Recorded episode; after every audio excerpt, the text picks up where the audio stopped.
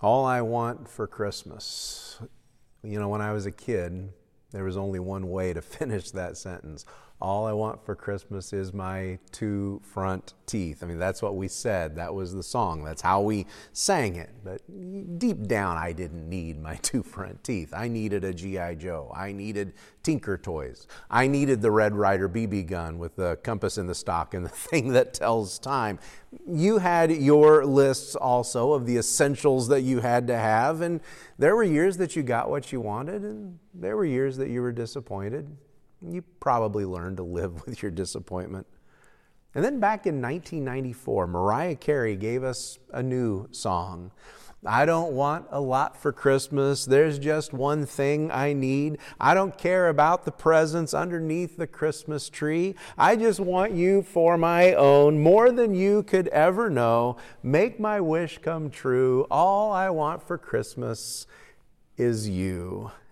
you know, for a for a couple of decades, that song just kind of simmered out there. It was always there, it was always in the background. And then last year, for some reason, that song just exploded. And for the first time in 25 years, it hit the Billboard Top 100 chart. And it is now the best selling Christmas single by a female recording artist and one of the best selling songs of all time. And I promise you, you cannot turn on the radio. You cannot click on that Christmas playlist without hearing Mariah Carey singing that song. All I want for Christmas is my two front teeth. All I want for Christmas is, is you.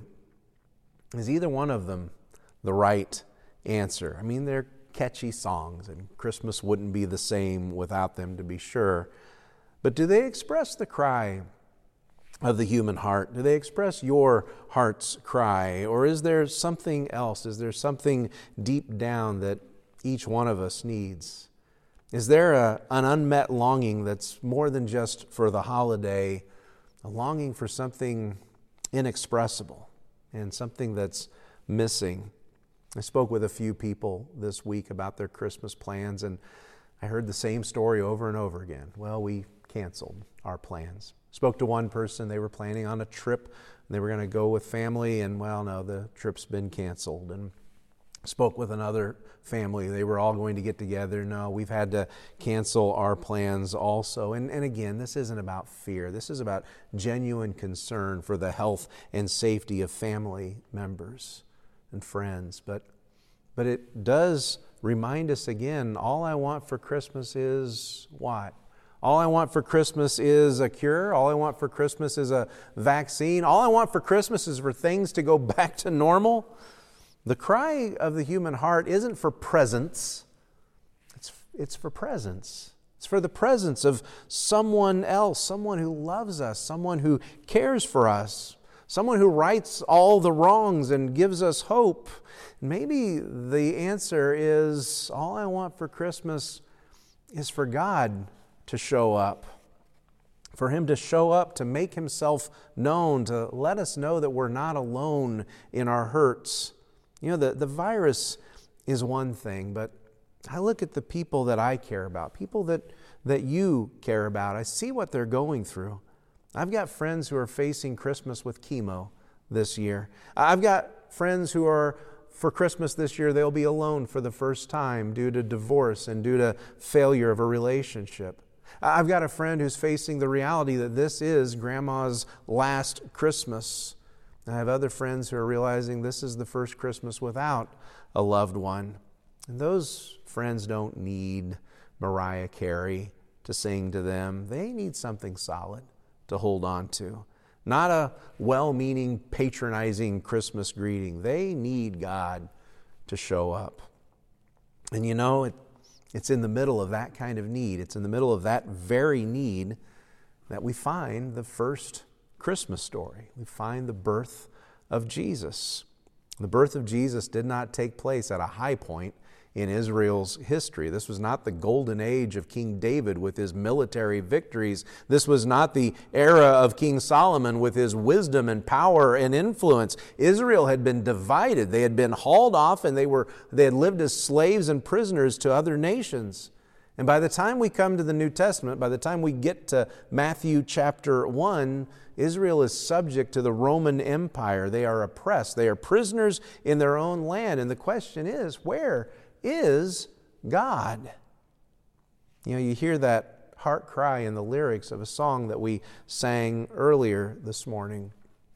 Oh, come, oh, come, Emmanuel and ransom captive Israel, who mourns in lonely exile here until the Son of God appear. You hear the despair in that verse. Israel is captive. Israel must be ransomed. They must be bought back. They need to be set free. For hundreds of years, they had belonged to other nations. All they want for Christmas is for God to show up. Hear that need as you hear these words from Matthew chapter 1, beginning in verse 18. Now, the birth of Jesus Christ took place in this way. When his mother Mary had been betrothed to Joseph, before they came together, she was found to be with child from the Holy Spirit. And her husband Joseph, being a just man, and unwilling to put her to shame, resolved to divorce her quietly. But as he considered these things, behold, an angel of the Lord appeared to him in a dream, saying, Joseph, son of David, do not fear to take Mary as your wife, for that which is conceived in her is from the Holy Spirit. She will bear a son, and you shall call his name Jesus, for he will save his people from their sins. All this took place to fulfill uh, what the Lord had spoken by the prophets Behold, the virgin shall conceive and bear a son, and they shall call his name Emmanuel, which means God with us. You know, as you read through the Gospel of Matthew, He's always very careful to tell you how Jesus fulfilled all of the prophecies of the Old Testament, the promises of the Old Testament. And you hear that here in verses 22 and 23. All of this took place to fulfill what the Lord had spoken by the prophet, by Isaiah the prophet. Behold, the virgin shall conceive and bear a son, and they shall call his name Emmanuel, which means God with us. Emmanuel literally means God with us. God among us, God near us, God in the middle of our mess, God feeling what we feel, God knowing our hurts. All I want for Christmas is for God to show up. And You know, in the middle of your mess, that's exactly what you need as well. You don't need the lights and you don't need the sappy songs and you don't need the well meaning but honestly empty greetings. None of those are solid enough to hang your faith on, and none of them are strong enough to hold you through your hurts and through your pains. You need something solid. Emmanuel cannot simply be a, a, nice idea or a pretty manger scene. It has to be real enough that it holds you, it helps you, it teach, it teaches you, it, it touches you. We find that here in the Christmas story. It's here, but maybe we haven't given it much attention. What this passage shows us is that when God shows up, the first place you find him is in the care offered to those who are hurting. We love to talk about Mary in the Christmas story, and we rightly should. She is highly favored, as the Bible tells us. Uh, we think about all that she went through a difficult and suspicious pregnancy in her world, uh, the, likely the ridicule of her own community. But too often we leave Joseph out in the cold. He is simply a, an extra player in the story. You know, I, I think about it when I put together our nativity scene at home every year, and I think, is that Joseph or is that one of the shepherds? And I have to stop and look at him carefully because he's got a stick and he's got the shepherd hat on. And, and I always wonder, is that Joseph or is it one of the shepherds? It's almost like Joseph shows up and is somewhat anonymous. God chose Mary, we know that, but understand this God chose Joseph also, and for some very specific reasons. Verse 19 tells us of Joseph it says, And her husband Joseph, being a just man and unwilling to put her to shame, resolved to divorce her quietly. Joseph brings more than just a father figure to the life of Jesus and to the Christmas story. Joseph brings grace. Joseph brings the character of God. Joseph is a just man. Your Bible may say it as Joseph is a, was a righteous man. That meant that he kept the law. He knew the law of God and he kept it well. The law said that he could divorce Mary, that he could break off the betrothal and be done, cut his losses and send her away. More than that, the law said that he could make a public spectacle of her because of her failure. He could expose her sin, he could expose her shame. This is a bad person, and this is what happens to people who don't do things right. But the law wasn't the only thing that informed Joseph about what was right. It wasn't the letter of the law that he followed. Instead, he chose to follow the heart of God. All I want for Christmas is for God to show up. What's, what's that going to look like? Does it look like shaming a sinner? Does it look like sending out the outcast? Does it look like adding to someone's pain? That wasn't the desire of Israel. That wasn't the heart of God. Instead, we find the heart of God in passages like Psalm 145, verses 8 and 9. The Lord is gracious and merciful, slow to anger, and abounding in steadfast love. The Lord is good to all, and His mercy is over all that He has made.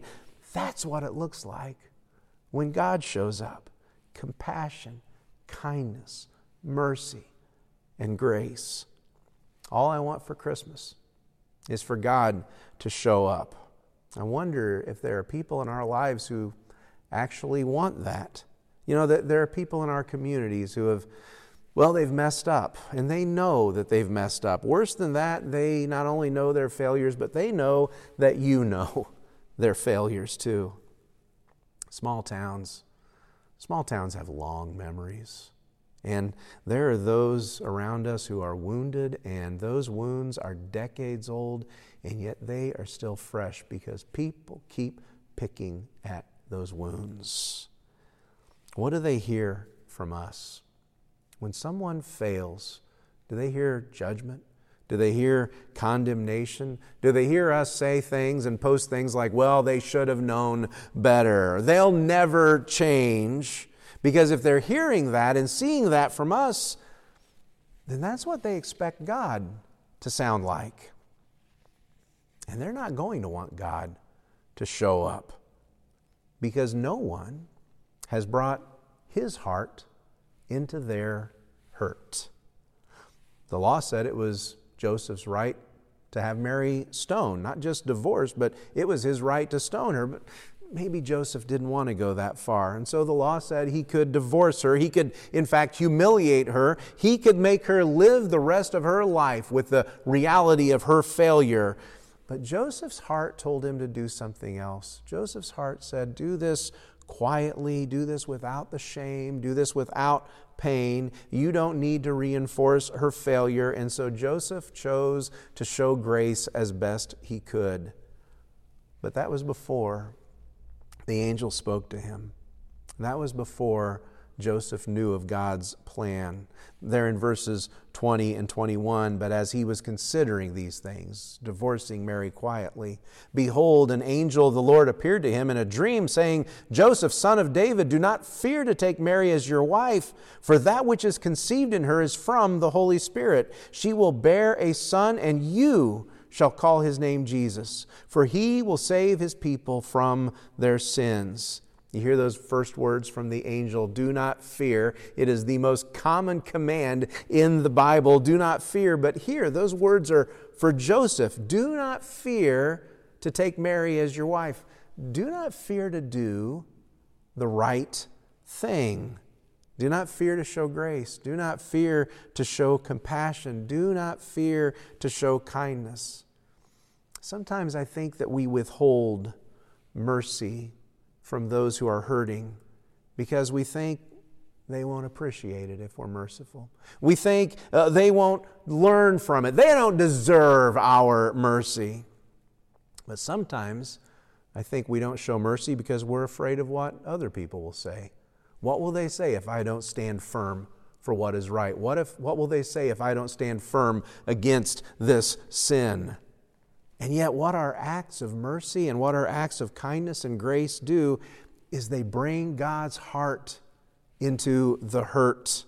They show God's gracious. They show that He is merciful. They show that He is slow to anger and abounding in steadfast love. And what we see in the promise of Emmanuel, God with us, is not just a story about Christmas, it's not just about the manger. It is exactly what we do when we bring God's compassion into someone else's pain. We show people God's love. We show them His forgiveness. We put flesh and blood to His heart. All I want for Christmas is for God to show up. That is the need of those who are hurting around us. And if you want God to show up, bring His heart into their hurt. Joseph is a man living out his commitments. He is command he's a man committed to his faith. He's a, a just man. He is an engaged man. He is committed to marry his betrothed. But we also see that he is a man who is committed to God's purpose. He is committed to God's plan. Verses 24 and 25 continue the story and say, When Joseph woke from sleep, he did as the angel of the Lord commanded him. He took his wife, but he knew her not until she had given birth to a son, and he called his name Jesus. After this encounter with an angel, Joseph seals his commitment with Mary, no longer betrothed, but completely, completely married. And completely within his right at this point, completely within his rights to consummate that relationship, to consummate that marriage. But he doesn't. He knew her not. He chose to lay down his rights to preserve God's plan. All I want for Christmas is for God to show up. There are people around us, that is their heart's cry, that is their heart's desire. But they are stuck in their sin, they are stuck in their failures. There are people who are hurting and they are wounded, and they live in a world where people just don't forget. And they're afraid that if God shows up, it's going to be to punish them, it's going to be to condemn them. But that's not what Emmanuel means. Emmanuel means God with us, with us in our pain, with us in our bondage, with us in the hurt that cuts us off and makes us feel alone. They need Emmanuel. They need to know that God is with them. They need you. The problem is, you and I may need to lay down our rights to bring that to them. We may need to lay down our rights to be hurt by them, be offended by them. We may need to lay down our rights to be bitter, to hold on to a grudge. But you know, there's no promise in any of those things, there's no grace in any of those things, and there's no presence of a God who is abounding in steadfast love. You can show them that love. You can give them a solid, tangible experience of God's presence. If you want God to show up, bring His heart into their hurt. And if we do that for each other, if we treat each other with that kind of grace, then we're giving each other the gift of God showing up. We're giving each other the gift of Emmanuel. I need that.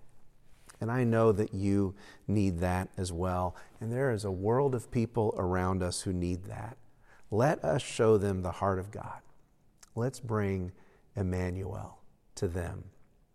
The angel told Joseph that he himself would give Jesus his name. You will call him Jesus, for he will save his people from their sins.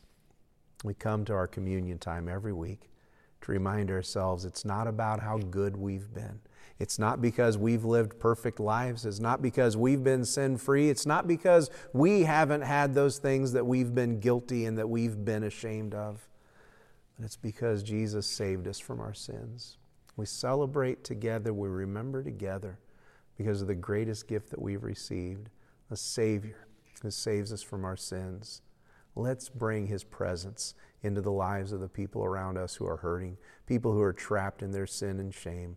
Let's bring Emmanuel. Let's bring Jesus. Let's pray together now. Father, we thank you for this gift. We thank you for the promise that when we had failed so miserably and so completely, you still sent your Son to die for us. You still sent your Son to save us. Today, as we take communion, Lord, as we break the bread, as we take the cup, remind us of the completeness of that gift. Remind us of the promise that comes not just from the cross, but from the very birth and from before the birth, from your plan, Emmanuel, God with us. Help us to bring that gift to those around us this week. It's in Jesus' name we pray. Amen. Find someone who needs to know that God's with them and share that message with them today, just in the way that you love them, in the way you're kind to them. Let them know that God is with them, even in their hurts. God bless. Have a great week.